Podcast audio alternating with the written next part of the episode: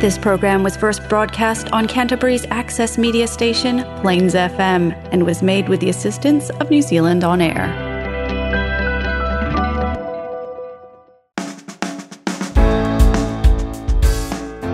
Kia ora and welcome to Garden of Sound, brought to you by The Nephilist. I'm your host, Ian Turner, and my guest today is Ben Eldridge. But first, if you enjoy the show, I'd love for you to subscribe. Just head to gardenofsound.nz and click on any of the subscription links on the front page.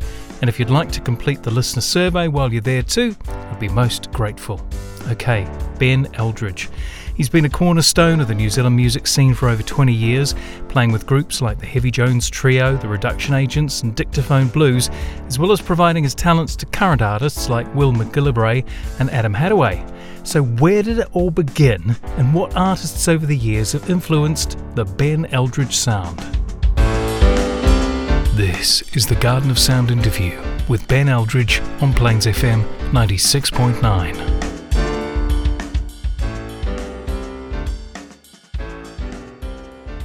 Ben, have you got a first recollection of music?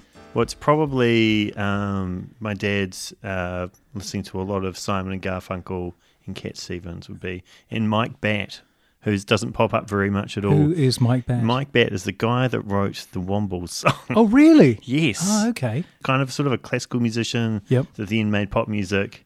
He had like one kind of top 10 hit um, because he's a UK artist where Yep. he was playing on Top of the Pops. Yes. and he's it's it's hilarious because they've obviously decided at the last minute that he didn't quite look cool enough, so they made him have an electric guitar.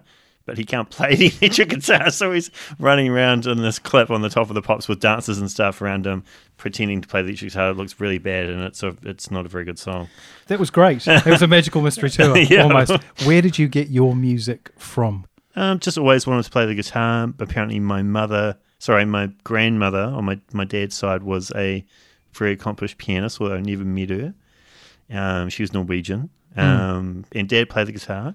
Dad had been in the Merchant Navy as a radio officer Okay. in his um, bachelor days. Yep. We actually learned he still had his first guitar, first guitar, which was a EKO acoustic E- EKO. You see them, used to see them around sometimes. I Haven't seen one in ages. Mm-hmm. Um, and he, I think he just brought one of those and took it out on the boat with him and learned how to play Buddy Holly songs. And Mm-hmm. so that was always hanging around. And, you know, I got the mandatory piano lessons when I was about eight, Mm. hated it, but apparently I was good at sight reading. And then just said, oh, well, I just want to learn guitar. And then as soon as I hit high school, Form 3, in those Yeah. days, I got guitar lessons and never looked back. The guy that I was learning from was a really cool teacher, but then sort of all came together for me when I sort of made friends. I sort of bullied the sixth form guy called Stephen, who was kind of hanging out in the music room as well. And Yeah. I sort and I said, "Oh, you should give me guitar lessons," because um, he was into Slash, Yep. and um, was a you know I was going like Use Your Illusion one and two had just come out, and Okay. it was huge, you know, Yep. and um, and he had like this guy Stephen had like a Les Paul copy, and um, I was like, Very "Oh, cool. yeah, this guy's awesome. And I was like, oh, like, just, yeah, te- teach me. And he was like, oh, yeah, maybe. Oh, I don't know. And I was like, no, no, no, it'd be great. And, you know, I think I gave him like $5 for 30 minute lessons or something. It's Pretty good, Like, but that's I- a lot of money. Yeah, well, it, well, you know, it's like had to ask mum and dad. and Yeah. Had to bike over to his house and stuff. But, Yeah. but yeah, you had the, the, the um, tab book for Appetite for Destruction. Oh, wow. Pre internet, you know, it was like amazing. You know, it's like when people had those sort of things. Yep. Because otherwise you were just trying to figure it out by ear. And So, what what what was your favorite track from uh, Appetite for Destruction? I think it's probably Night Train. Yeah. Absolutely. Yeah, yeah. And these two solos, and Izzy comes in first with this Yeah. kind of weedy, you know, it's a cool weedy tone, but Yeah. then like Slash sort of roars out of Yep. the other speaker with that Slash tone, and it's just like, whoa. Were there any bands in the offering at that point? Not not for me personally. I tried to I jammed with friends at high school, Yeah. um, and there was a band. Um, there was some really good musicians that went through the school I went to, which was St. Bede's, which Hmm. you wouldn't think of as being a school that was tuning out great musicians, but it did. Um, So this is St. Bede's in Auckland or St. Sorry, Bede's in St. Bede's Christchurch? down here, yep, Okay, so when over- did you make your way to, to Christchurch? so when I was about seven. Okay. Yeah, and we lived in North Canterbury initially, and then moved into town. So you had um, guys that were a number of years sort of ahead of you who were doing great things. There was one guy ahead of me who was, um, and when we were doing fifth form music, he was doing sixth form music because, sorry, he was repeating his fifth form music because he, was sixth former, Okay. and that person was Nick Gaffney. Okay. And if you don't know who that is, he's like one of the uh, most amazing drummers that. What can I say? You know Cairo Knife Fight? Yes. That's Nick Gaffney. Okay. Yeah, yeah, Yeah. He's like basically a session musician over in LA now. Okay. Yeah. Um, s- s- played with Anika Moa in her Yeah. early early days. Played with like all the heavy cats kind of up up north. I think he was in Golden Horse for a bit. okay. A ridiculous guy, ri- Yep. like ridiculous player. Like, so it is worth doing sixth form again. yeah. I just remember he. Um, I remember we had to do our practical assessment, you know, in front of like a handy cam thing. Yep. And I remember he just brought in his drum kit and set it up and did some John Bonham thing, and it, and he was like, you know, this is like a sixteen year old kid, Yep. and he was already like amazing. Yeah. and um, he was quite sort of, you know, imperious. So you sort of try and hang out with him and kind of be his friend, but he wasn't really into that. When does a guitarist, or when do you think you found your sound? I think the big one for me was was definitely Jimmy Page. Okay. Yeah, so I, I'd sort of skipped over Hendrix. Yeah. My best friend, sort of at high school, was also a guitarist, so we hung out on the weekends, and Yep. you know, I used to go over there and we'd play guitar. Yep. Um, but yeah, it was definitely. I think Led Zeppelin Two was the first record I got of, Mhm. of Led Zeppelin, and I Mm. got on cassette. And then I think I got a copy of the um, song remains the same, Yep. the live concert on VHS, so I could kind of see, you know, in what what he what Jimmy was doing, and so I had a really bad straight copy that Winston Tune convinced Mum that I needed to get a Epiphone Les Paul Yep. Sunburst, of course. Discovered that the pickups in it were microphonic. Basically, long story short, I sort of ended up trading this little terrible multi effects pedal I had for some Seymour Duncan pickups, put that in there, and that was my first great guitar. So Yeah. I guess that was kind of my sound, you know. Mm-hmm. Um, didn't have it for long, but Oh, um, okay. but then yeah, that was that was definitely my first great Guitar. I was going to ask the um the questions. yeah, Um, what did you move to after that? properly as Paul. Okay. Yeah, we got it brand new, and it was um it was cheap. It was like twenty three hundred dollars brand new. And um, apparently it was. I remember it was in the rock shop when they were on Cashel Cashel Street, Street. Yep. and um, they'd like literally. or We went in there and um, I had another friend of mine, Rob, who's a, who's a guitar player, who's a bit older than me, and we used to hang out at CJ's and the rock shop all the time. Yeah. And I remember going and they'd like had this fresh shipment of these Pauls, and they were like, "Oh, this one's a, a second. and it was like, "Oh, there doesn't seem to be anything wrong with it." But so I went out and got like a you know HP finance Yep. thing and paid it off at like ninety dollars a month for however many months it took me. Yeah. But um, and it was a great guitar. I wish I hadn't sold it in some ways, but I brought something better afterwards, of course. I'm going to Yeah. stop you right there because it's time for some music, and we'll we'll get into the twenties in just a second. You've got a uh, Paul Simon track in terms of influence. We've been very heavy. We've been very slash Led Zeppelin. Yeah. Led Zeppelin-y, and then we go into um, something which is slightly Yeah, slightly more chill. it is. And from listening, there's a lot of there's a lot of Rhodes in there. there is, yeah. I think he's basically playing with full jazz musicians. It was one of those albums that, excuse me, was in Dad's collection. I always thought the cover was just so daggy and ridiculous looking. it's somewhat remiss of me to not name the album or the track that we're going to play. The track Yeah. is Still crazy after all these years. okay. And why why did you choose this? I don't know. I just came back to him and his in those records and just thought just how good they were, you know, and and just like love his voice and his lyrics and and um, the way he paints a picture of his kind of New York life. And um and the way he talks about relationships going wrong and stuff, Yeah. and it's just so good. Yeah. And sort of combine that with really that um I love that period in the late seventies of pop music that's like super sophisticated, you know, like not like pop music now. It's like four chords if you're lucky. You're right. Yeah. you know um, but this is like super heavy jazz cats playing um, like beautiful stuff that modulates and probably sounds a little bit fruity probably you know so having said that actually my daughter though she um, when she discovered when i sort of she heard me listening to this record when she was about 11 or 12 she Mm. just loved it yeah. and it's one of her faves too so yeah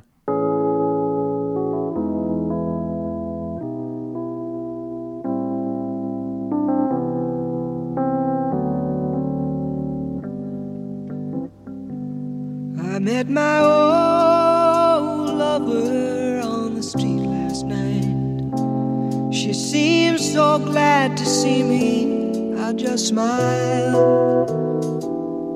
And we talked about some old times, and we drank ourselves some beers. Still crazy after all these years.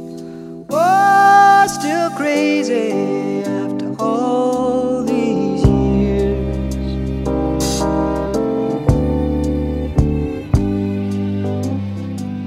I'm not the kind man to socialize. I seem to lean on old familiar ways. And I ain't no fool for love songs that whisper in my ears. Still crazy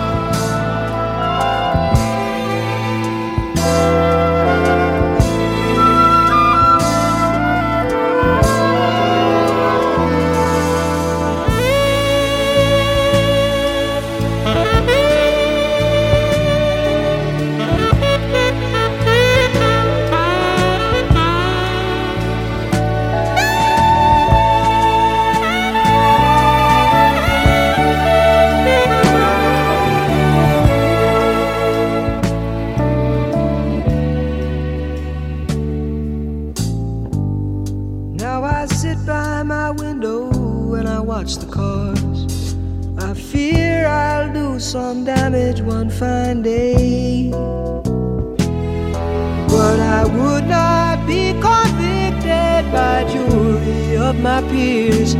Still crazy after all these years.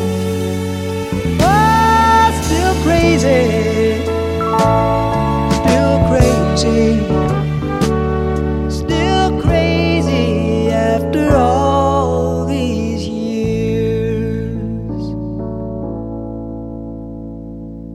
This is the Garden of Sound interview with Ben Eldridge on Plains FM 96.9. Um, first big blown away wow gig. I'm, ple- I'm pleased to say it was um, Zoo TV at Lancaster Park. Oh, amazing. yeah. Okay, yep. So good. Yep. And um, Circa 93. I think. yeah, no. I think I was fourth form or third form. I've been one, so it's 92 or 93. Yep. And so I, the cool thing was that I they'd played like the broadcast. Uh, there's like the Ber- there was like a Berlin version of the show on TV, like TV two, like some months beforehand, just like a promo, because it was like, yeah, the Zoo TV show's coming to New Zealand. You know, make sure you watch the Zoo TV special that's on TV two on Saturday night. Yep, blah, blah. yep. So me and my sister recorded that. So Yep. we just watched, and I just watched it all, almost every day. Yeah. And, um, and it's so cool then that you get to go and see it, you know, and it's exactly the same except a bit different. Yep. And you know, you're seeing all those things like right in front of you because we were like super like right at the front, and the Yeah. 3Ds opened, and you know, the, the is in the, the I don't use. remember. I don't remember that. Yeah, haze use. The three, I remember they looking at them and thinking they looked tiny, sort of Yeah. like this tiny band Yeah.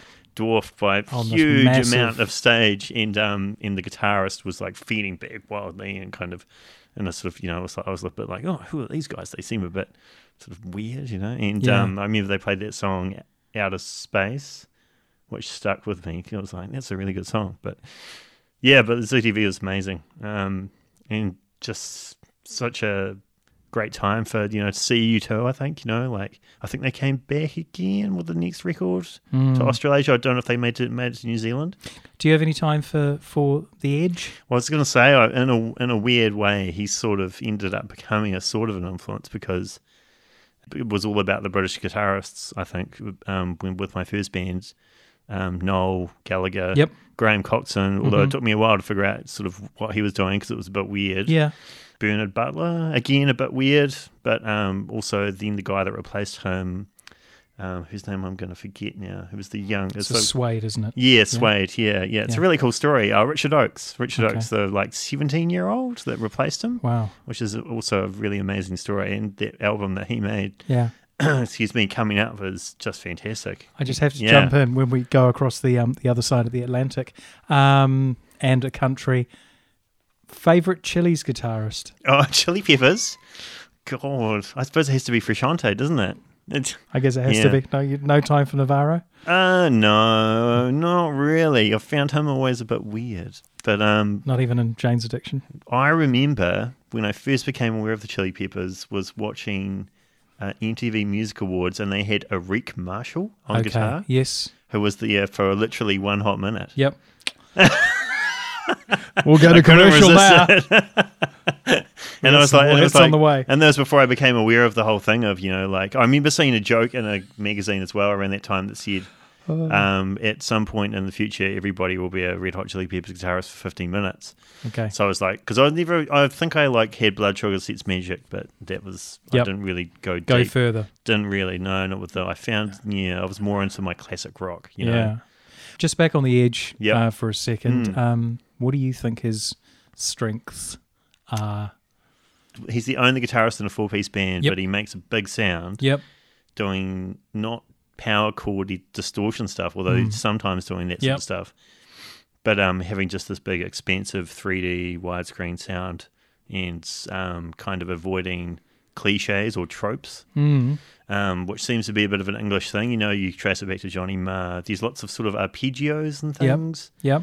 They're sort of picking out notes and, and intervals and reverb and delay. Delay. Yeah, all Yep. those things. It all seems to be very English Yep. the Americans, it's more, you know, the Ramones.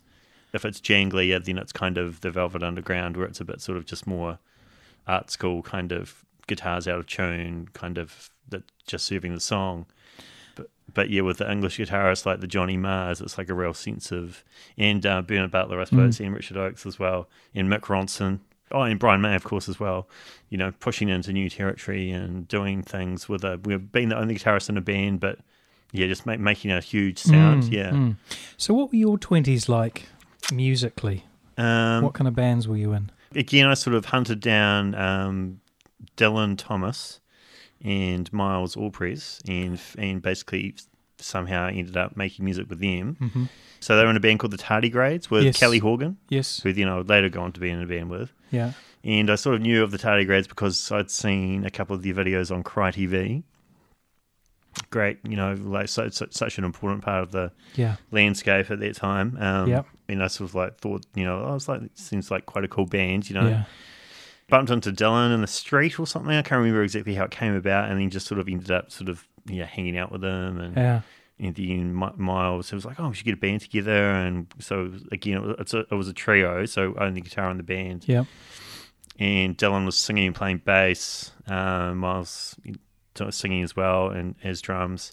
And so we made this band called the Sundance Kids, which was pretty short lived, really, only a couple of years. Um, some really cool songs. Dylan was all about his pop music. He was like, when I met him, he was like, oh, I just love pop music. And I was kind of like, well, what's that? You know, is it like the Spice Girls or something? Because Mhm. that's what it sounds like. What was his description? Well, he was kind of referring, as I as I sort of um, discovered, he was kind of um, referring to bands like the Wanna Dies, that Okay. Swedish band. Yeah, Yeah, he was yeah. really into them. The In Blur, Yep. definitely. Okay. And I sort of was like started listening to Parklife Yep. and um, Modern Life is rubbish, and was like, oh, you know, hearing all the stuff that Graham Coxon was doing. Again, Mm. he should have I should have talked about him before. Hmm. Another weird English guitarist doing weird things. You Yeah. know, only guitarist in the band.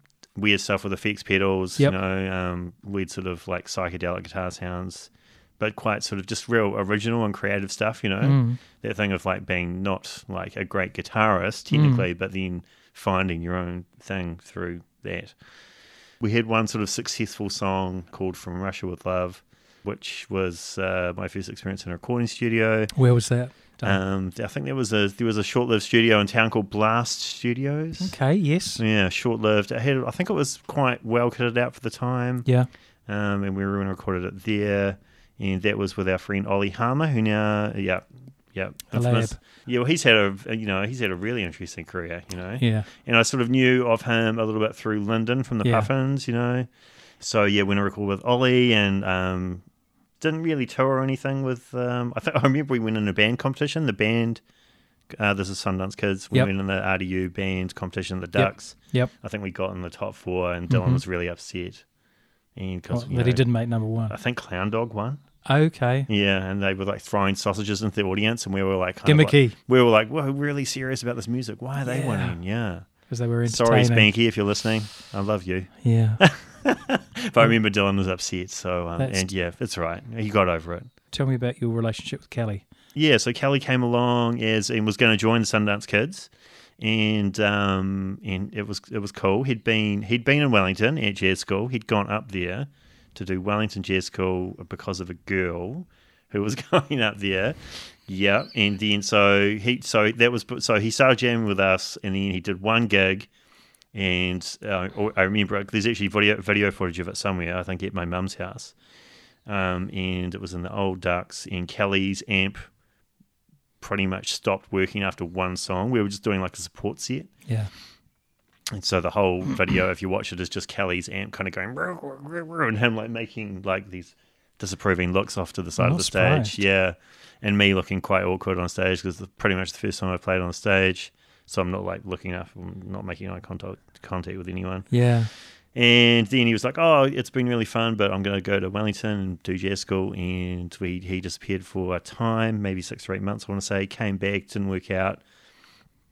I think the thing with Dylan imploded. In the end, Dylan, what did Dylan do? Dylan went to Auckland, I think. And then we were still down here, and then we- the, pretty much Heavy Jones came out of that, Mm. and we got Joe on bass Yeah. because Kelly was writing songs. And um, This is Joe Barris. Joe Barris, sorry, Yeah, yep. yeah, yeah, hmm yeah. And yeah, What makes you want to play? It's like, what are your hobbies? It's like, you know, I have other hobbies, but it's just the thing that's never gone away, you know? Mm. Um, I've never gotten sick of it. Although sometimes you're kind of like, oh, you know. There, nothing- mo- there moments when you wanted to give it away? yeah, I think so. Yeah, definitely. There's moments when it's like not satisfying Yeah.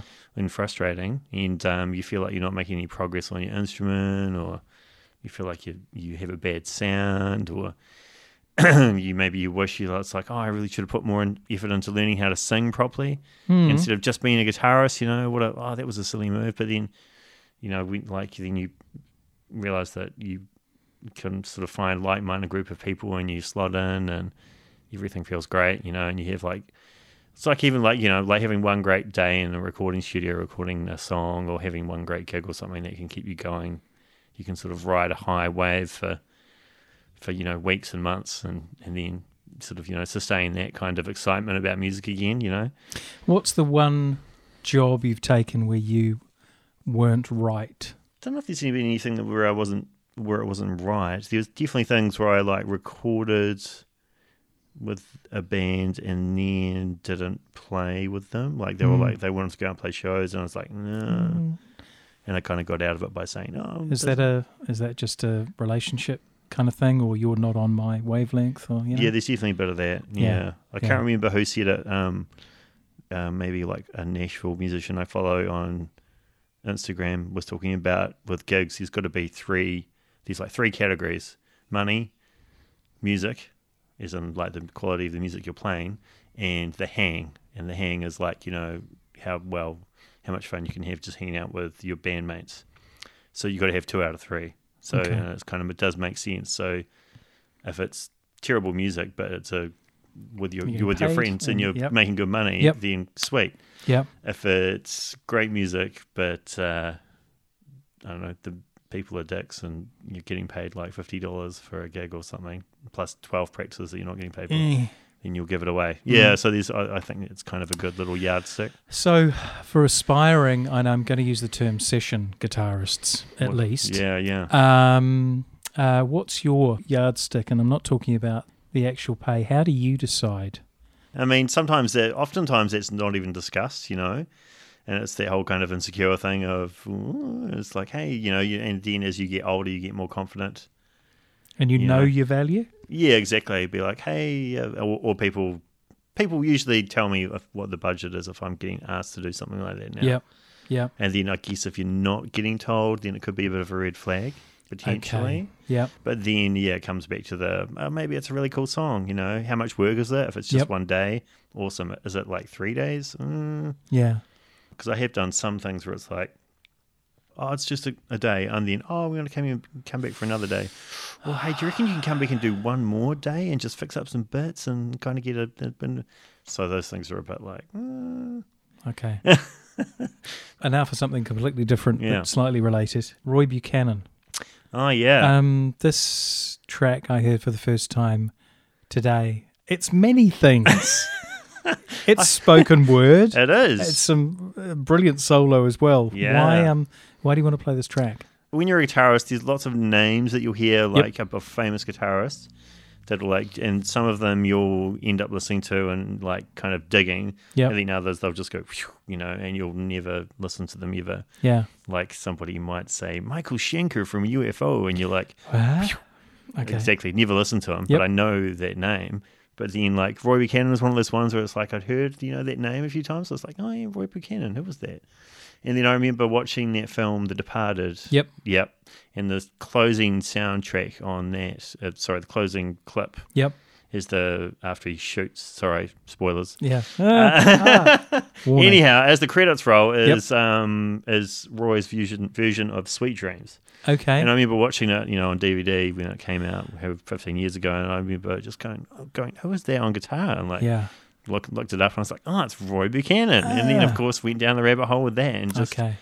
Um, this was pre Spotify, so just you know got on the net and probably ripped his entire disc- discography, but which is patchy. But um, but the first two records are amazing. Yeah. What's his um what sort of time period are we talking for? good question? Because I mean if it's Sweet Dreams. So it's the Patsy Cline tune. Yeah, he doesn't. oh, okay. He doesn't. He doesn't. I'm thinking of that.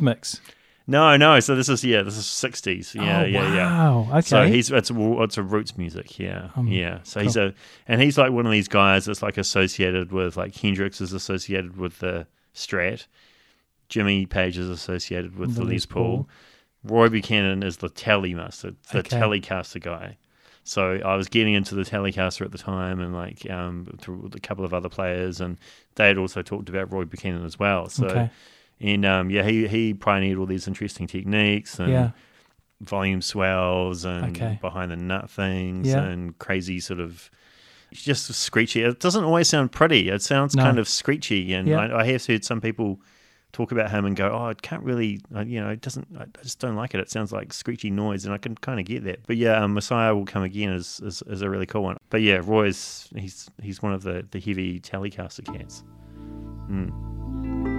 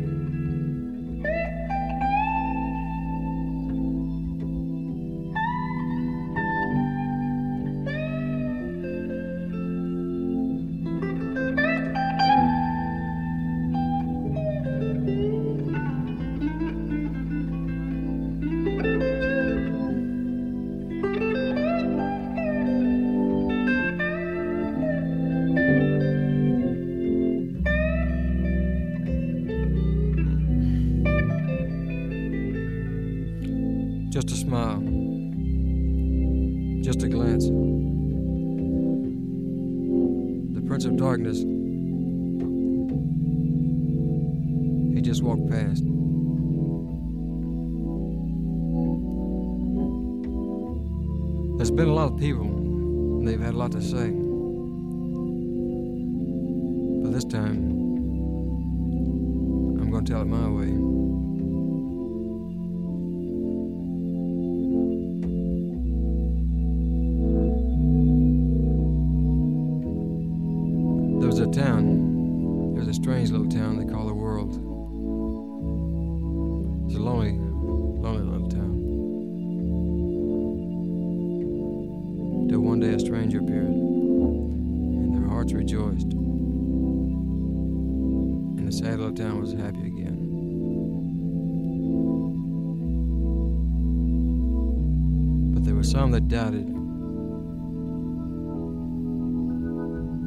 They disbelieved, so they mocked him. And a stranger, he went away. Now, the sad little town that was sad yesterday, it's a lot sadder today. I walked in a lot of places I never should have been. But I know that the Messiah, he will come again.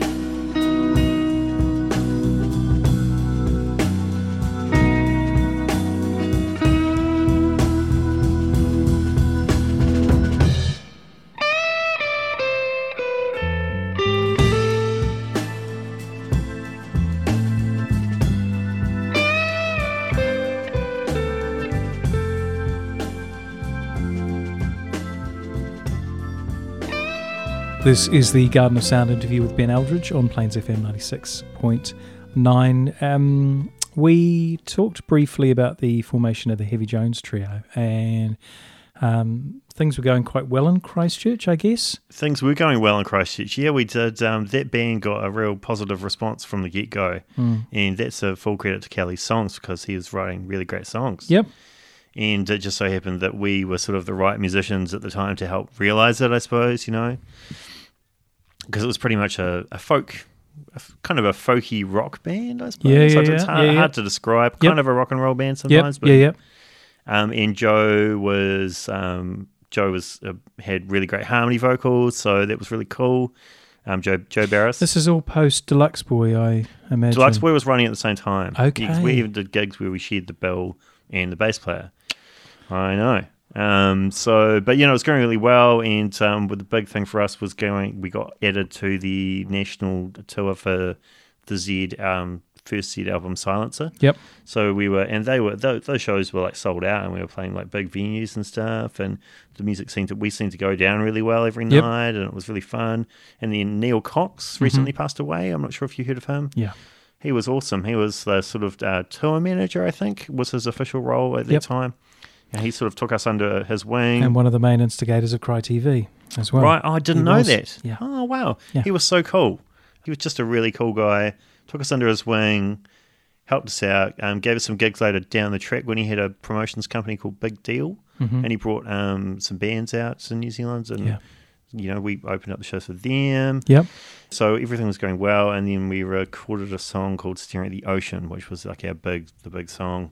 And we went to Auckland to do that with, and we met a guy, a couple of guys called Nick Abbott and Ben King. Nick Abbott is went went and worked over in the UK for a while. Um, he recorded uh, the first Pluto record Mm. uh, that debuted the famous Golden Horse record Mm. out in Waitarua, which is the studio we recorded at. Okay. And then also we were working with Ben King, who was in Golden Horse, Mm. and now is um, I think runs a, has a studio out in Massey in West Auckland. cool. And he plays guitar with Greg Johnson, and he's a really good singer, and he's a bass player, and he's a guitarist. So the two of them, they were really cool to work with, and um, the studio was great. Um, but and then we recorded it in York Street as well a couple Yep. of times, which was amazing. Obviously, Yeah. yeah, it was just a really great time for New Zealand bands. It was like we, we had lots of luck with funding, you know, and um, had a few bites of that apple. And then, yeah, we hit, hit Auckland. Uh, so, yeah, decided to move to Auckland. Joe was going to stay down here, which was cool. Hit Auckland, kind of, yeah, just sort of got a bit stuck. Couldn't find a bass player for a while. Mm.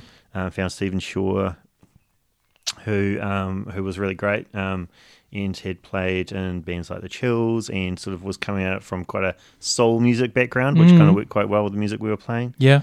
But yeah, unfortunately for us, it was garage rock um, was the thing that we everyone wanted to do because the Datsuns had just come out in the D4, and so suddenly here we were playing our folky rock that was all kind of like you know pretty sort of slower tempo.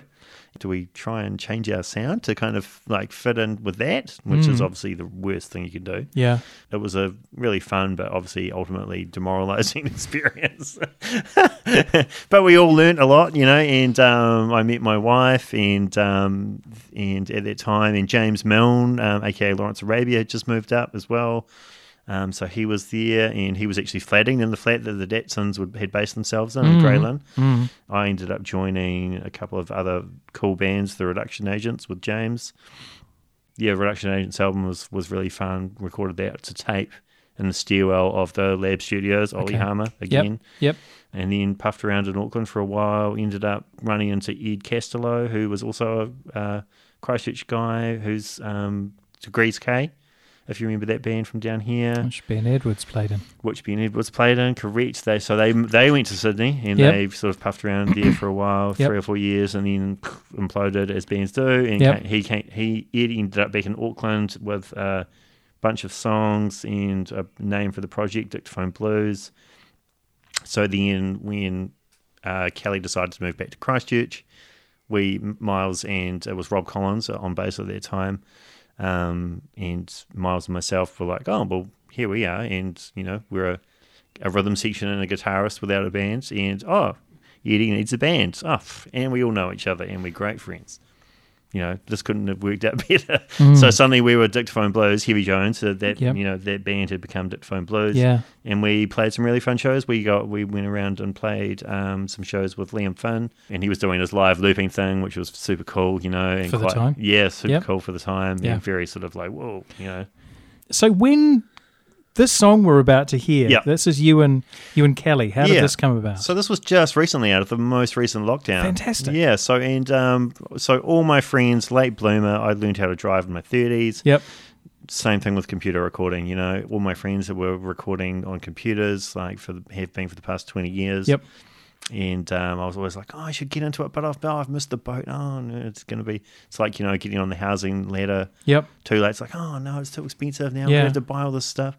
But I just um, I got a um, I finally upgraded my computer to a newer MacBook and got an interface and a, um, pretty much just uh, in GarageBand, you know. So Okay. literally just Wow. yeah, and uh, just uh, I wouldn't have guessed it to be perfectly honest. Right, cool, awesome. Yeah. Well, that's the thing, and I was like, and I was like, oh, and there's drums, uh, there's drum loops and GarageBand that I can use. Great. Yeah. Um, so um, just wrote that track super fast and sent it to Kelly. Yeah. And said, oh, I need a vocal, kind of, you know, like half seriously, thinking he'd be like, oh yeah, whatever. But then he like came back with it the next day.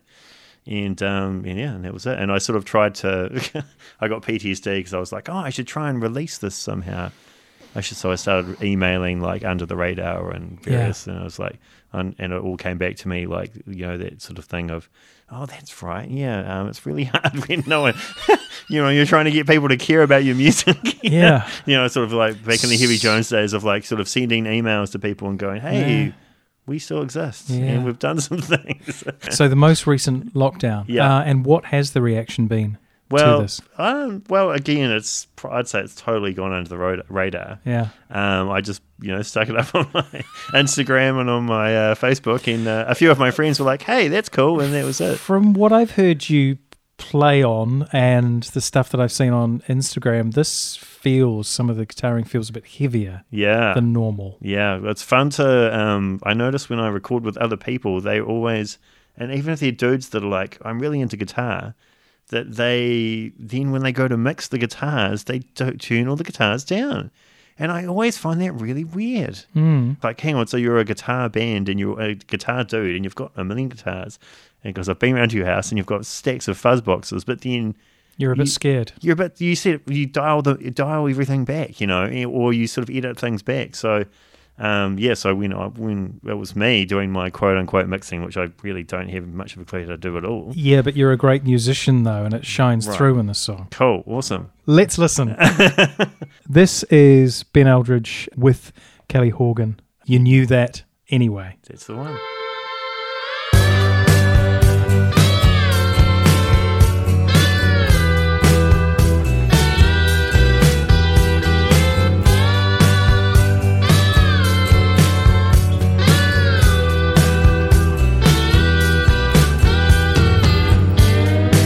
There's no need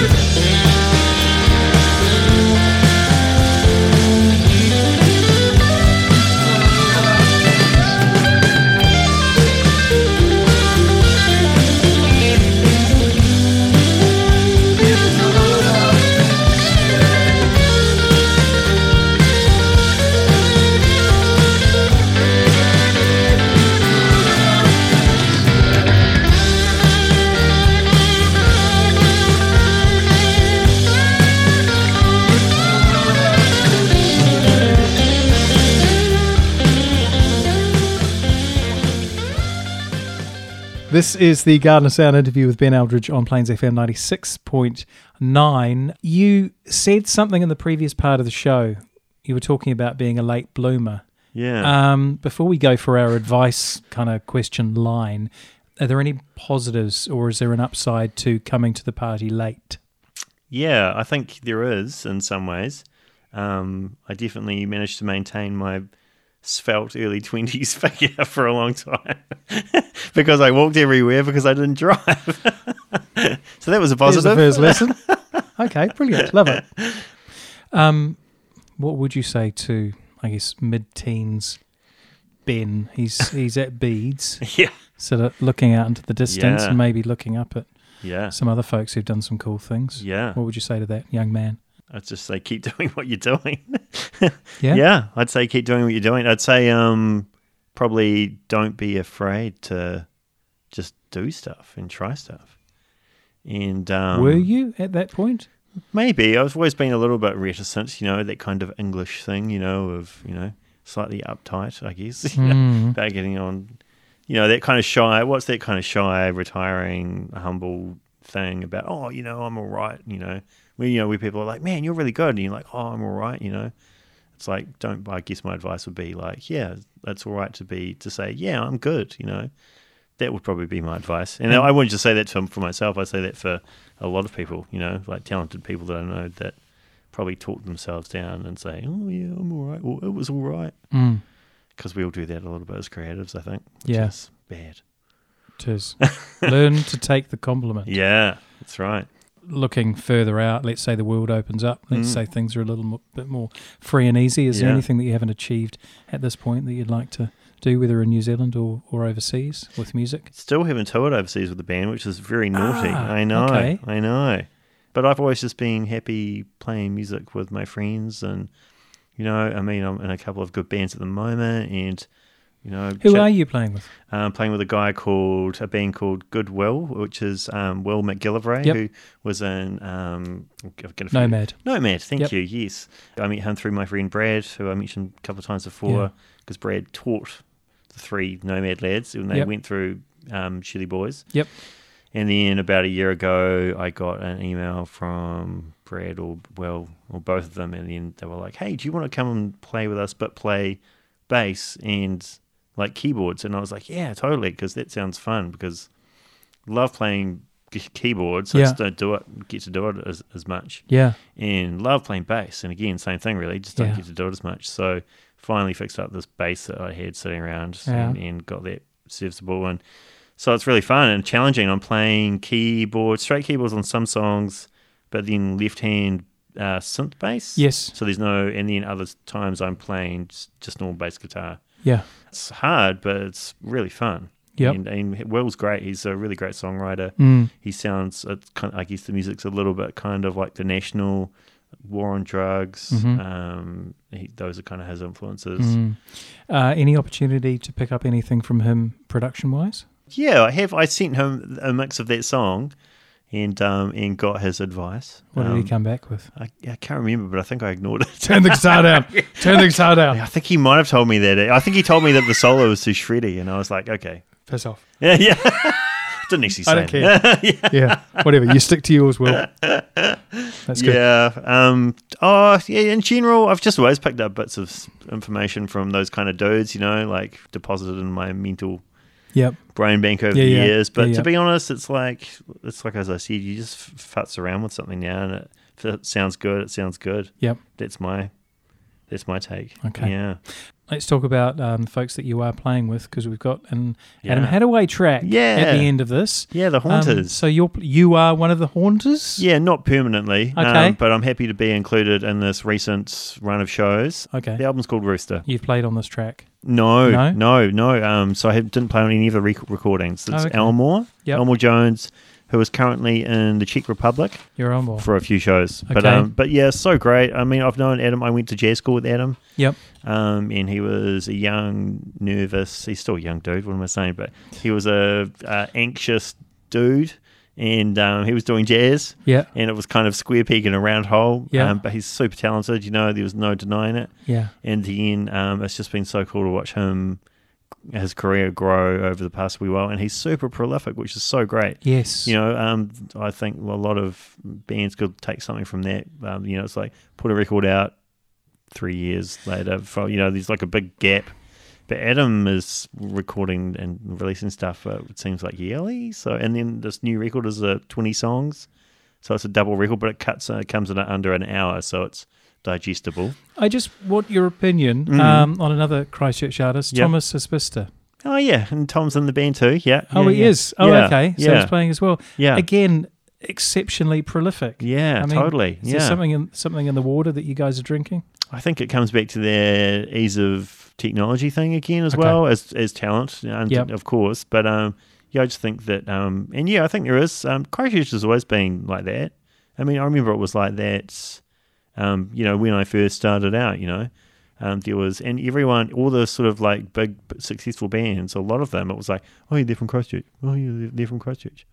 The track we're going to play is "Waiting for the Chill," Yes, um, and as you said, it's it's Elmore on the record. it, it is. Yeah. Um, I'm imagining you add your your Ben Ben Flaves. I just try and keep it pretty. It's pretty straight out of the guts. There's not really a lot of guitar heroics in this band.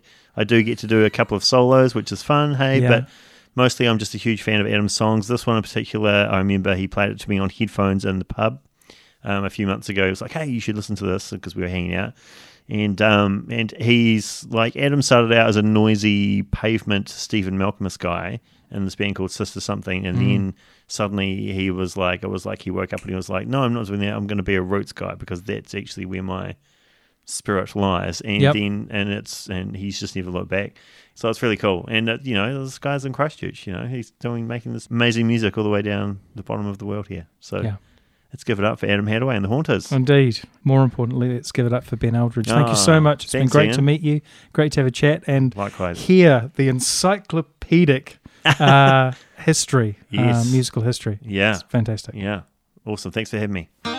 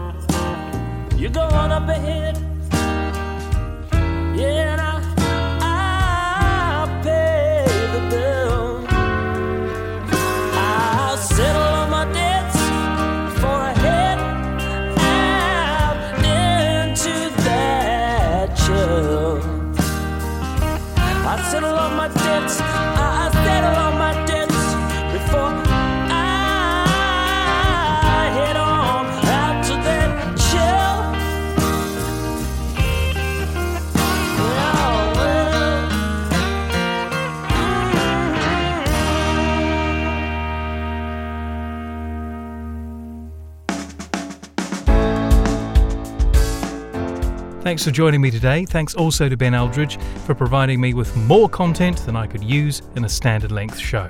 You can find out more about what Ben's up to by visiting gardenofsound.nz and clicking on his link on the front page. I'm Ian Turner. I look forward to bringing you Garden of Sound same time next week. In the meantime, keep well, keep listening, and keep playing. Enohora.